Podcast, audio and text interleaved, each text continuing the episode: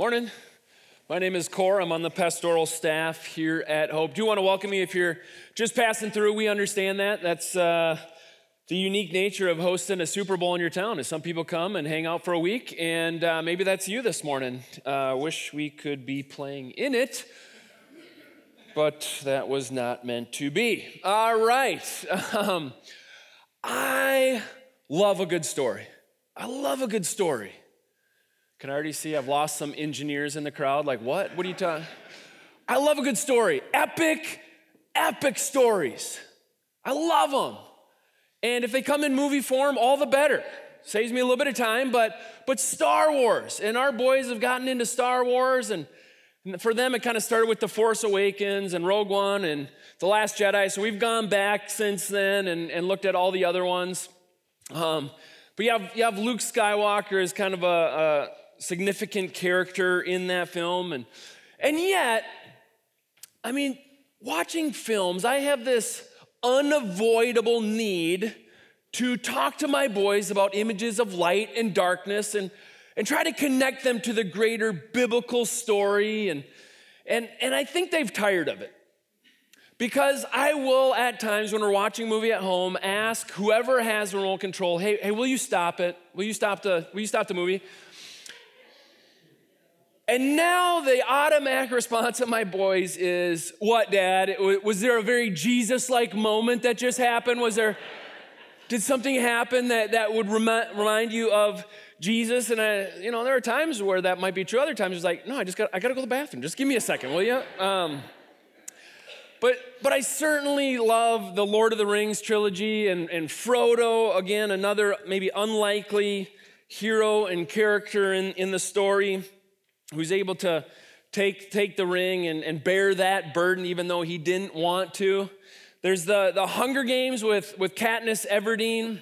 And I recognize, even as I'm sharing some of these examples, some of you might be parents and you're kind of like, whoa, whoa, the warning signs are going up. Like, because in this story and in many stories of life, there might be questionable material. So I'm not saying you have to watch these movies, uh, I understand if you would make different decisions.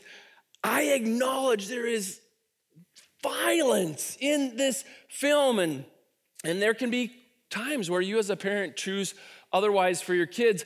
In this case, you might actually go to Safe Reads or Safe Films. It's a filter. Did you guys know this? There's a there's an app where you can actually place a filter on your movies, on your books, on, on pictures that maybe even right now, we could test this. We'll try this. There's a button on this device up here, and I can just click and we'll see what happens. We'll see if I press the button on my clicker up here that says Safe Pictures, we'll see what happens. Let me do that now. All right, so it's kind of like a Hunger Games meet Veggie Tales uh, thing going on here. So you might want to utilize that. I, I did that with the the Harry Potter books, and I read all seven books in about five minutes. I took all the questionable content out, concerns about wizardry and witchcraft, and boy, those are short books. Um, no, I, in, in, all honesty, I, I, just finished Deathly Hallows, uh, reading it, and and for me, as far as the literary aspects and the storytelling and the connections, to the biblical account, the end of number six, Half Blood Prince and how Dumbledore's death. Oh my goodness. And yet, how different from book to movie. I didn't like the movie after, after I read the book. I'm like, what did, what did you do? I'm not gonna spoil it, not gonna spoil it, even though it's been out for years. But there are many, not just me, but there are many bloggers out there that see the connections from these films to biblical accounts, to biblical storylines. And several of them go after the connection between Harry Potter, his birth, how he was raised, and Moses. And that's who we're looking at is uh, the story of Moses in the book of Exodus, but just this idea that you know each of them was raised by parents that weren't their birth parents. Um, their parents, their birth parents, risk much for them, and and then they will inevitably grow up and realize that there is more in store for their lives, that they are called upon to lead against forces of evil and against names which must not be named. Um, oh, I'm sorry. I, I, should have clicked the filter on this one. Let me hit the filter. There we go. Um, but we are just getting started on uh, the gospel according to Moses, and it, that's kind of a, maybe a weird rendering if you're, uh, you know, not accustomed to how we've used that over the years. This idea that the gospel, which you associate with the New Testament, with the gospels of Mark, Luke, Matthew, Mark, Luke, and John, and that we're using it in an Old Testament context. I'll I'll get to that point later in today's message, but we are walking through this, a study of Exodus, looking at the life of Moses. And I want to do a quick recap. If you weren't here last week, I want to give a quick recap. Not going to read all of chapter one, but it's important that we know the context and the story that's been started because it's going to continue in our text for today and it's going to keep going. The storyline is going to continue into the weeks to come. So let me just give a quick recap here. It said that now Joseph and all his brothers and all that generation died, but the Israelites were exceedingly fruitful. They multiplied greatly increased in numbers and became so numerous that the land was filled with them. So this goes back to the book of Genesis. And it talks about this family who at this point is being led by Joseph. Joseph is actually the first of his family to go down to Egypt. His family later follows him because there's a famine, there's no food. And so ultimately, the whole family goes down to Egypt. But as it says here, the, that whole generation died. And then it goes on to talk about how fruitful, in many different ways, talks about how many kids they had.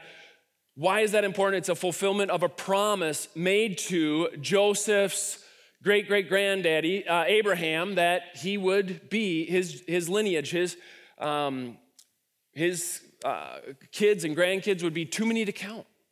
And so we see that coming to fulfillment in the start of Exodus. Continuing on, it says, A new king to whom Joseph meant nothing came to power in Egypt. Look, he said to his people, the Israelites have become far too numerous for us. Come, we must deal shrewdly with them, or they will become even more numerous. And if war breaks out, we'll join our enemies, fight against us, and leave the country. And so here we have a xenophobic king brought up who really could have gone to this people and said, Hey, what are you doing here? I don't know where you come from. I don't know your history. They then could have reflected back to the king, We're so grateful to be here. We were living in a place where there was famine.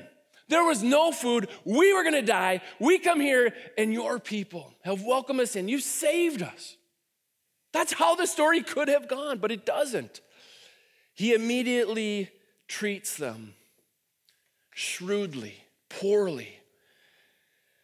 And it says in verse 14, they made their lives, the, the Egyptians, the Pharaoh, made their lives bitter with harsh labor and brick and mortar and with all kinds of work in the fields. The Pharaoh enslaves this people. He does so in all their harsh labor. The Egyptians work them ruthlessly, dealing with them severely. Now, this sadly is fulfillment of another promise that they were going to be an enslaved people for hundreds of years. And so, this story is reading according to the promises of God. And yet, if you're in the midst of that, you're experiencing that, how devastating for you to be living as a Hebrew, as an Israelite in Egypt. The story continues. It says, The king of Egypt said to the Hebrew midwives, whose names were Shiphrah and Puah, when you are helping the Hebrew women during childbirth or the delivery stool, if you see that the baby is a boy, kill him. But if it is a girl, let her live. And so it goes from bad to worse. Pharaoh doesn't just enslave a people, he now combines a form of genocide with infanticide. Hebrew babies, kill them. Specifically, the boys. If it's a girl, let them live. And this is incredible storytelling, amazing foreshadowing. Because what Pharaoh is communicating is I'm not worried about the women. I'm not worried about the women. Let's take care of these boys, and our problems will be solved. And in the first couple chapters of the book of Exodus, five different women come to the forefront and show themselves up to the task of confronting Pharaoh in his decrees. Fantastic. It says in Exodus 1 17 and 21, the midwives, who is that? Shiphrah and Puah, However, they feared God and they did not do what the king of Egypt had told them to do. They let the boys live. It says in verse 21 and because the midwives feared God, he gave them families of their own. Twice it says that these midwives feared God and acted in according with that, even at the risk of their lives. Because the Pharaoh could decree, okay, you disobeyed me, you're dead. And so, at risk of their own lives, because they feared God more than Pharaoh, they save, they protect, they choose life over death. Jen Wilkin is a uh, speaker, podcaster. About this, she says, They, Shiphrah and Puah, should have feared Pharaoh. Because what do you think will happen to these women if they are caught not doing what the Pharaoh told them to do? This man has the power of life and death over them. But they do not fear him. Why? They fear God. They are way less concerned with giving an account to Pharaoh and way more concerned with giving an account to a holy God. And say, so they do not do what he has asked. Heroes. Civil disobedience, right here in the first chapter of Exodus. They're, they're told, do this, and they say, no. No, no, do this, kill. And they say no, and they bring forth life. What beautiful examples. What Jesus like moments right here in chapter one. Sadly, things go from bad to worse. The Pharaoh keeps going. Verse 22 says, Then Pharaoh gave this order to all his people Every Hebrew boy that is born, you must throw into the Nile, but let every girl live. Whoa. He basically creates open season where Egyptians can take matters into their own hands. Seemingly, if they find, even though not a midwife, not part of the birth process, seemingly, if they discover someone giving birth to a Hebrew, that they can take matters into their own hands. And it brings us to today's passage. I want to read for you the first 10 verses of chapter 2. Um, that's kind of what we're going to work through. I want to I want to read through it. I want to make some comments about those verses. But then I do want to get to this idea of the gospel according to Moses. How can we look at verse 2 and look at them in a manner consistent with like a gospel rendering according to Moses? Let me let me read for us. It says, "Now a man of the tribe of Levi married a Levite woman, and she became pregnant and gave birth to a son. When she saw that he was a fine child, she hid him for three months. But when she could hide him no longer, she got a papyrus basket for him, coated it with tar and pitch. Then she placed the child in it and put it among the reeds along the bank of the Nile. His sister stood at a distance to see what would happen to him. Then Pharaoh's daughter went down to the Nile to bathe and her attendants were walking along the riverbank. She saw the basket among the reeds and sent her female slave to get it. She opened it, saw the baby. He was crying, and she felt sorry for him. This is one of the Hebrew babies, she said. Then his sister asked Pharaoh's daughter, Shall I go and get one of the Hebrew women to nurse the baby for you? Yes, go, she answered. So the girl went and got the baby's mother. Pharaoh's daughter said to her, Take this baby and nurse him for me, and I will pay you. So the woman took the baby and nursed him. When the child grew older, she took him to Pharaoh's daughter, and he became her son. She named him Moses, saying, I drew him out of the water. Want to walk through this, and I, I do want to draw attention to just the fantastic storytelling that is happening. Not in all of the book of Exodus, though I think, you know, an argument could be made, but just in this story. And there's five kind of main parts of a story. Some of you that are writers know this uh, full well, but you kind of have this idea of exposition, kind of laying out the foundation of the, of the story. You have rising action, kind of building up towards the climax when we see just something fantastic, incredible happen, maybe unexpected. And then you have the following falling action, which brings us to ultimately resolution. So I want to walk through that, and that's kind of how I've outlined my, my sermon this morning. So if you have a sermon notes, you'll see it there, or you can click online if you want to follow along there. But let's look at this, starting with the exposition early on here. Exodus 2, verses 1 and the start of 2 says this Now, a man of the tribe of Levi married a Levite woman, and she became pregnant. A couple things to note here. Mom and dad go unnamed here, but not forever. Their names will come to the forefront in chapter 6 but that's not ultimately what they want to draw your attention to right here. That's not what um, we want to focus on. Instead, this idea that both are of the tribe of Levi. Now, Levi is one of the sons, maybe lesser known sons of Jacob, right? He had 12 sons. Joseph was one. We've already mentioned him. Levi was another. And so, what's being communicated here? Absolutely, without a doubt, this baby that is going to come is what? A Hebrew. Without a doubt. Kind of in the language of Harry Potter, pure blood, like pure blood, like no chance, no, no getting around that. And she became pregnant. And as is true with story, the way that stories impact us is you have to kind of get yourself into the story. You have to imagine what that would feel like if you were Jochebed or Amram, the, the parents here. There's a decree, and you have a 50 50 chance where your daughter lives or your son dies.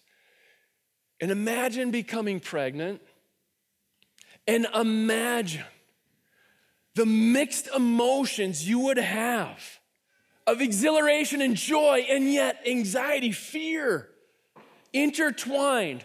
And the narration goes so quick here, but nine months sitting with that, thinking about that, praying over your child. Make it a baby girl, make it a baby girl. Save my child.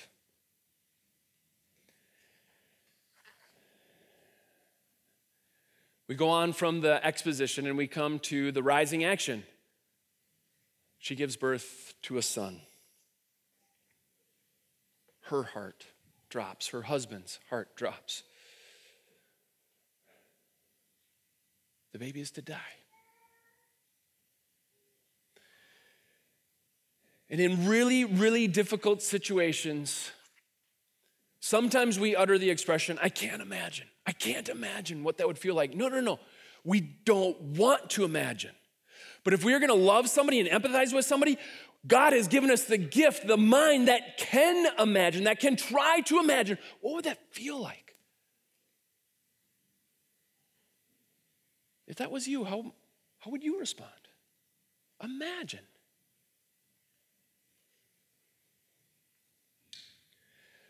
Before going further, I do want to make a, a quick note about the difference between narration time and narrative time because we so quickly move through this account that we might not realize all that's taken place and we might make some mistakes. So, in this telling, we kind of get this idea of two Levites, a man and a woman, come together and they get married and they have Moses, seemingly right away.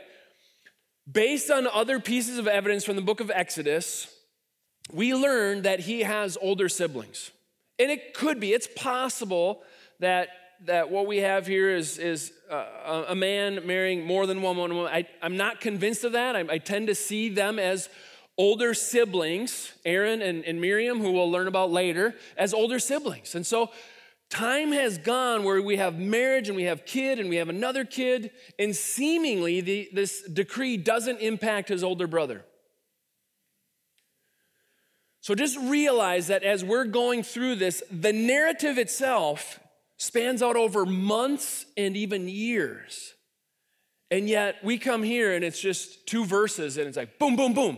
All those things happen in succession. It's one of the challenges that, that movie makers have, right? Is in the books, there's so much detail, so much that they fill. And in the movies, you just, you got to get on with it.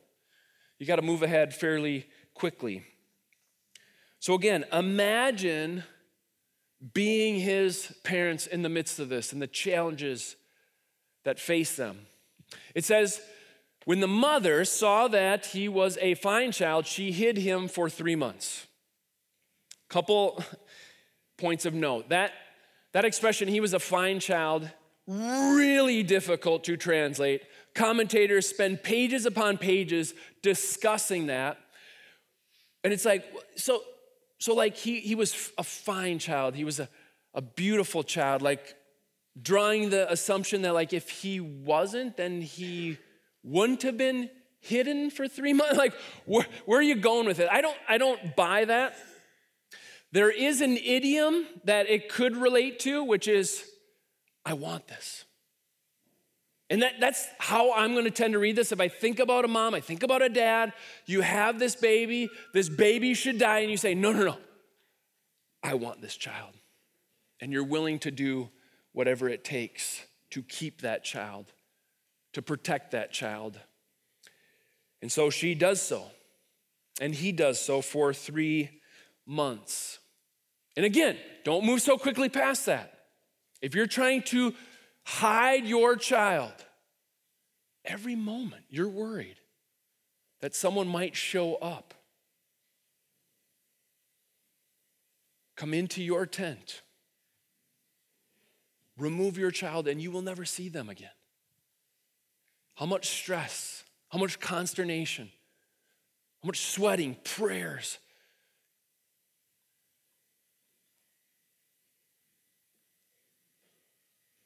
as parents talking to one another, what are we going to do?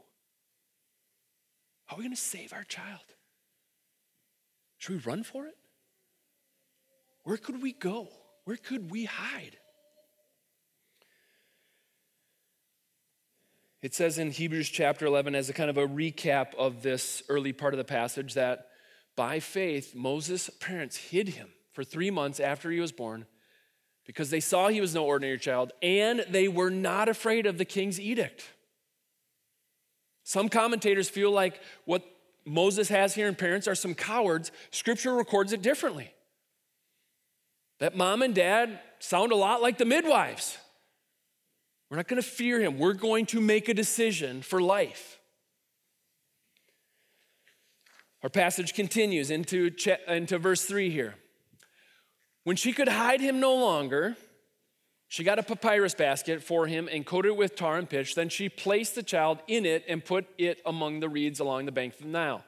Now, when I first read this, and maybe as you read this, you think, okay, so what's going on here? She kept him alive for three months and now she's just kind of casting him out into the river where he might drown be susceptible to animal attack? Like, what's going on here? My best guess on this is that the hiding continued. That this was further attempt by mom and dad to protect their child. Now, how do I get there? The idea that he was placed among the reeds along the bank it sounds like a hiding place, not into the open waters, but amongst the reeds, along the bank. Let's find a spot where perhaps away from where people come to, to draw water, where the traffic route is heaviest. Maybe we can hide him amongst the reeds, hide him out there during the day when people might come and do a sweep for any Hebrew babies.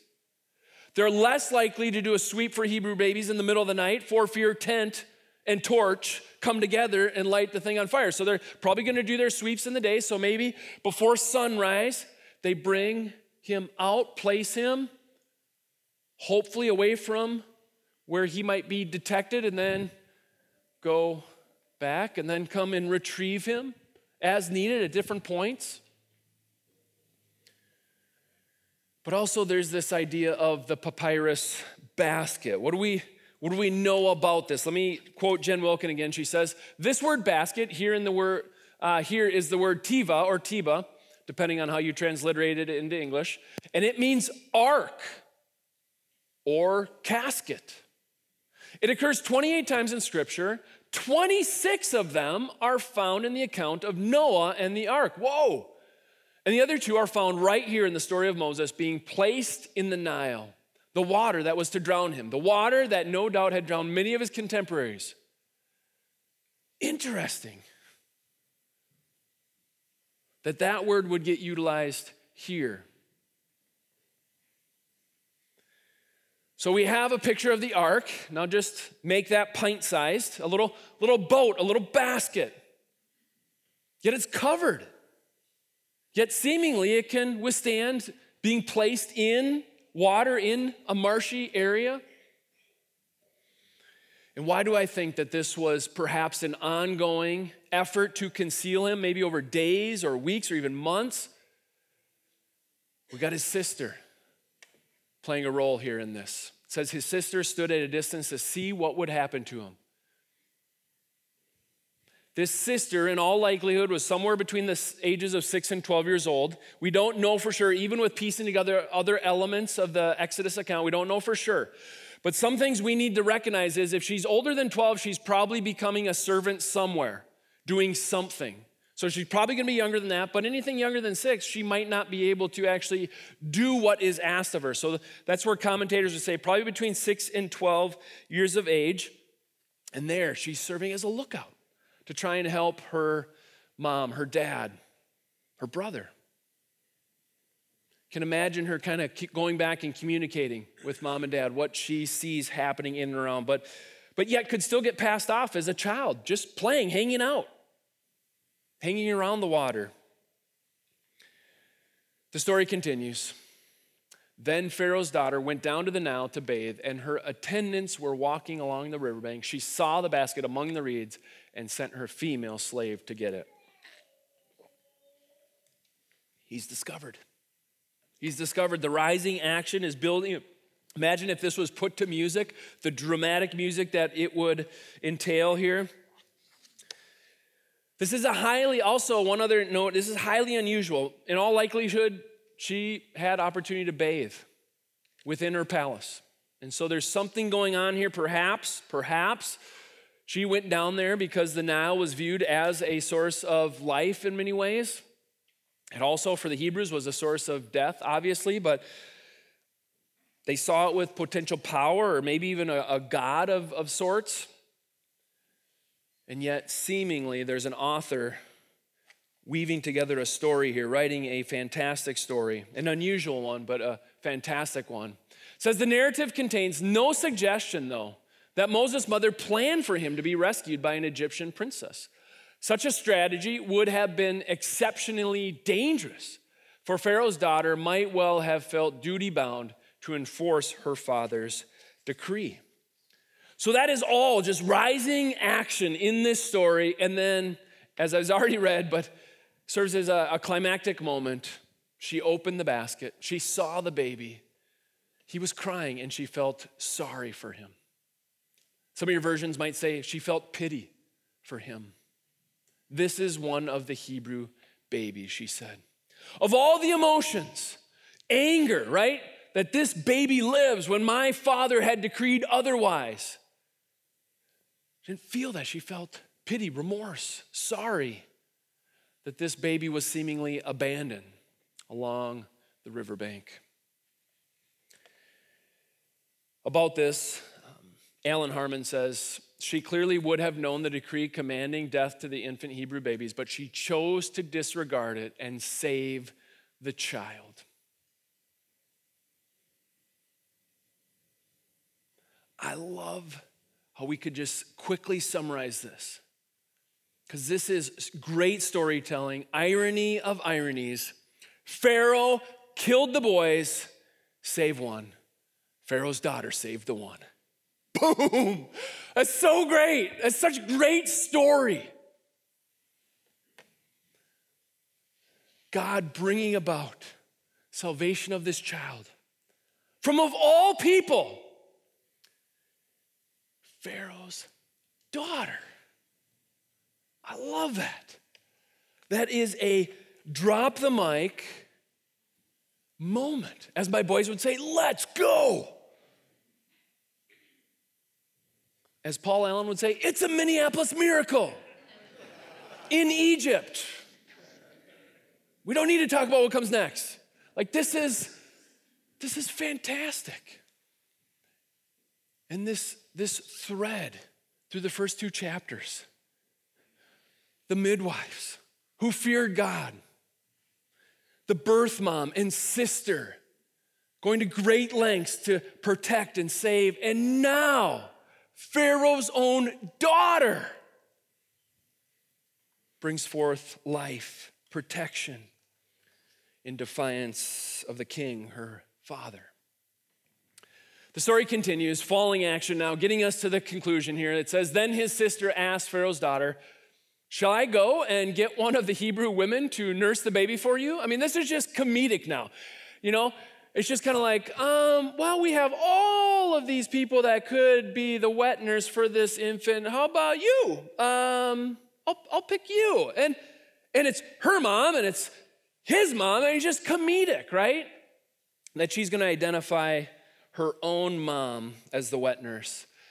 Yes, go, Pharaoh's daughter answered. So the girl went and got the baby's mother.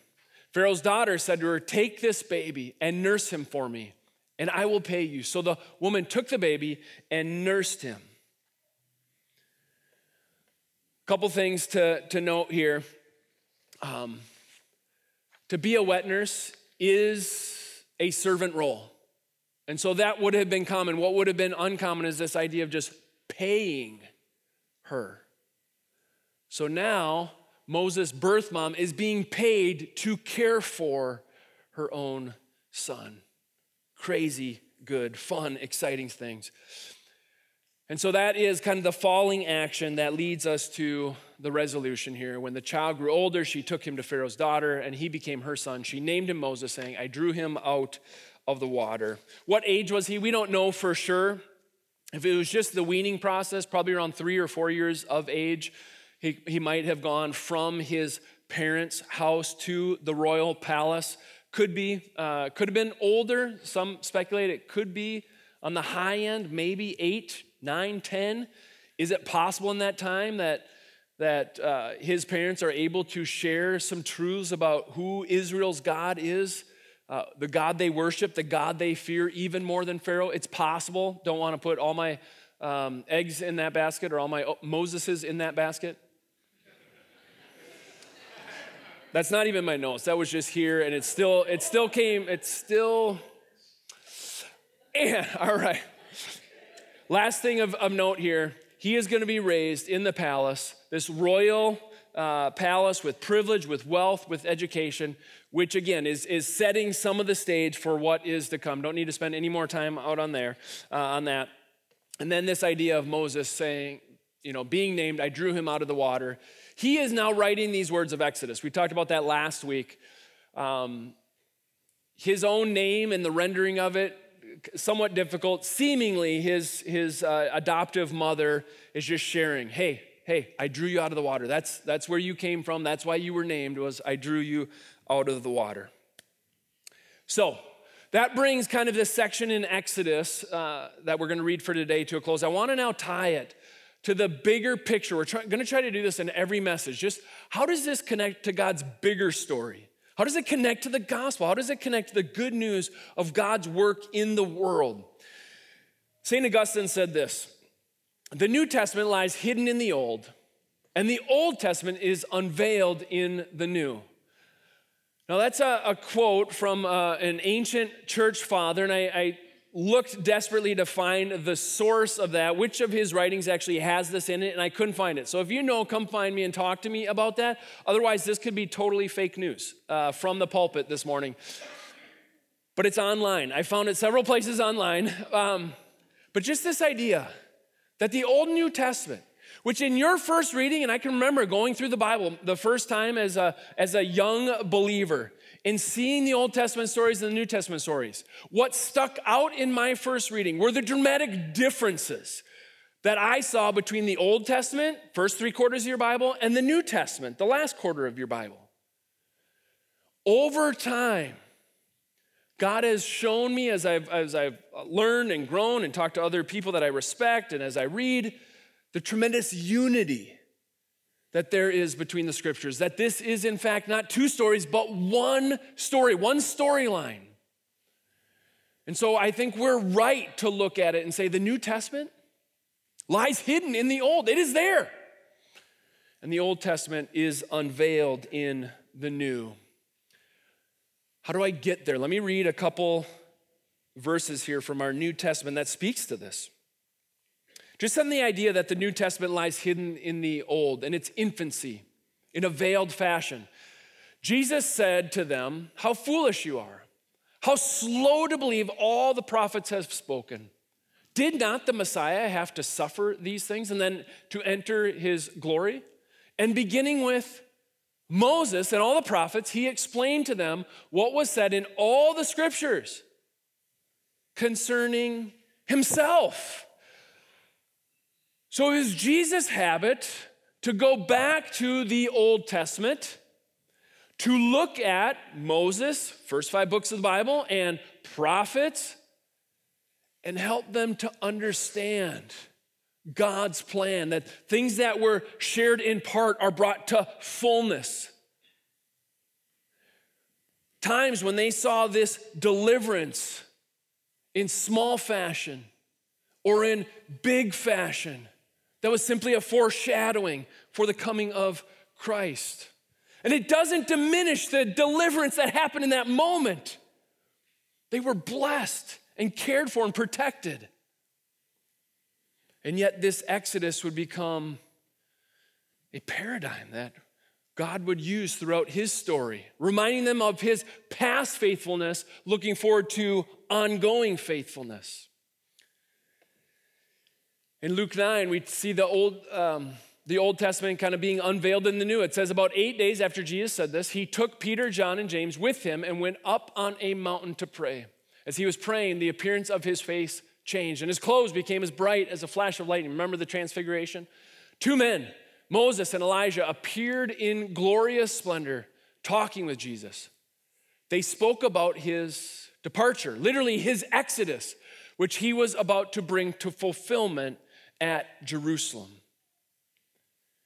And so, what we have are these Old Testament stories, stories not meaning fake, okay? Don't make that mistake. Stories, these narratives, these remembrances of what God had done in the past, hopefully spurring on a people to the future and to fulfillment in what God had planned to do in Christ. Let me read from Wright's book, The Mission of God. He says, although Exodus stands as a unique and unrepeatable event in the history of Israel, it also stands as a paradigmatic and highly repeatable way of God in which He wishes to act in the world and ultimately will act for the whole of creation. That there are going to be these moments, these gospel glimpses that are in line with the great gospel message of Christ.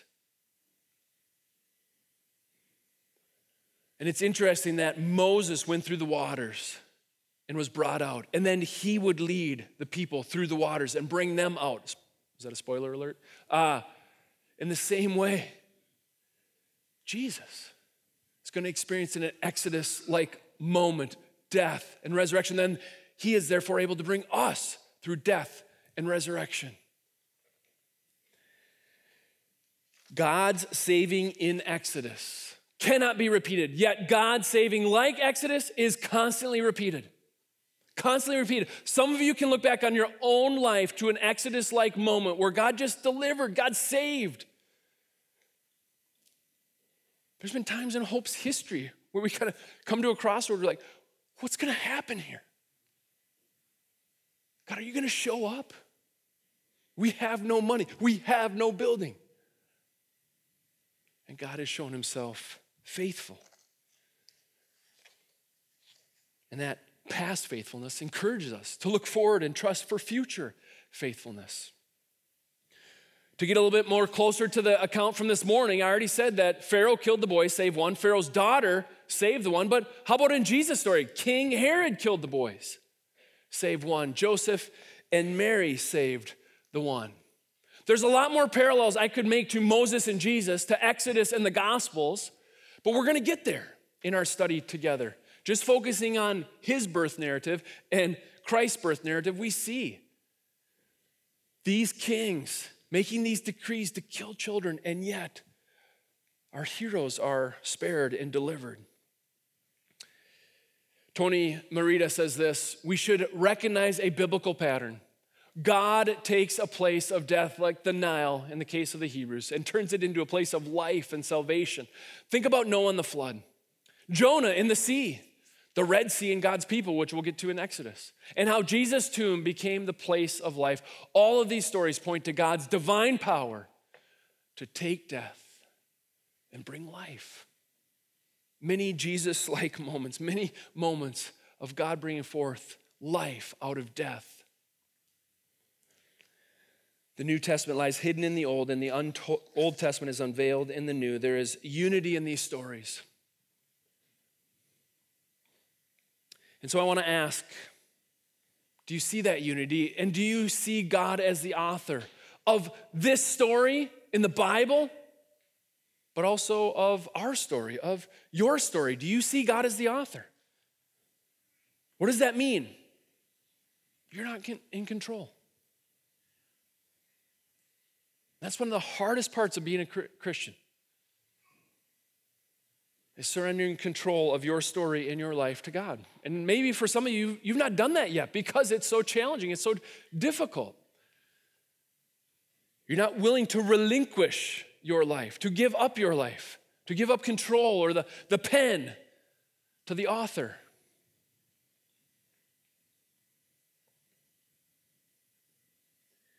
And as a preacher, as a teacher, as a pastor, I want to I want to convince you that God is a faithful author. As he writes your story in and amongst his, he is faithful. Know that. Believe that. Secondly, do you trust him as you as he invites you into his story? We are actors, not, not main stage, not the lead. We are bit actors and actresses in his story, and, and yet he invites us into that story. And this is some of the characteristics that we've seen from today's passage, but often in his story, there are times where we trust in things, not God, lesser things that bring about a certain misery, even a slavery. And God wants to rescue us from that. Anything, everything, anyone that we might view as more important than Him. The midwives understood that. His birth mom and sister understood that. Uh, Pharaoh's daughter understood that. They took what was going to bring forward death and they said, no, no, no. We're going to choose life. By choosing God this morning, by choosing Christ this morning, you're choosing the author of life. Another one. God often works in unseen ways or behind the scenes, and often that comes through difficult times, times of suffering and pain. I don't want you to go through the narrative so quickly because we know that the narrative took much longer. Imagine what it would have felt like. Imagine to be there. Every Hebrew parent of an infant boy, imagine how hard it was to believe the truth that God is faithful, that God is life. How hard it would be to believe that, to trust that amidst what they were seeing and experiencing. And one more. Do you trust him as he invites you into his story? A story which involves passing from death to life, going into the water and God bringing you forth the other side. It is what we use to understand salvation that you are brought into the water at baptism, right? Signifying you died with Christ, and then you're brought up out of the water to signify you have new life in Him. Do you see God as the author of this story, of your story, of our story, and do you trust Him as He invites you to participate in His? Let's pray together.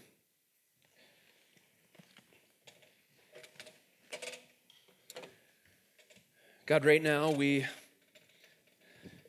pause and pray so that we might laud honor on the Father and the Son and the Spirit. It's human nature to laud honor on other individuals, other human beings. And in the case of the first two chapters of Exodus, there are many that we could laud, and yet we trust you as author, working behind the scenes, orchestrating events that your plans might not be thwarted. God, we recognize you as author of everyone's story, even people in here or at Hope East that have not acknowledged you as such. You're the author. May they surrender. May they trust. May they come to you as the author of life. We pray this in Jesus' name. Amen.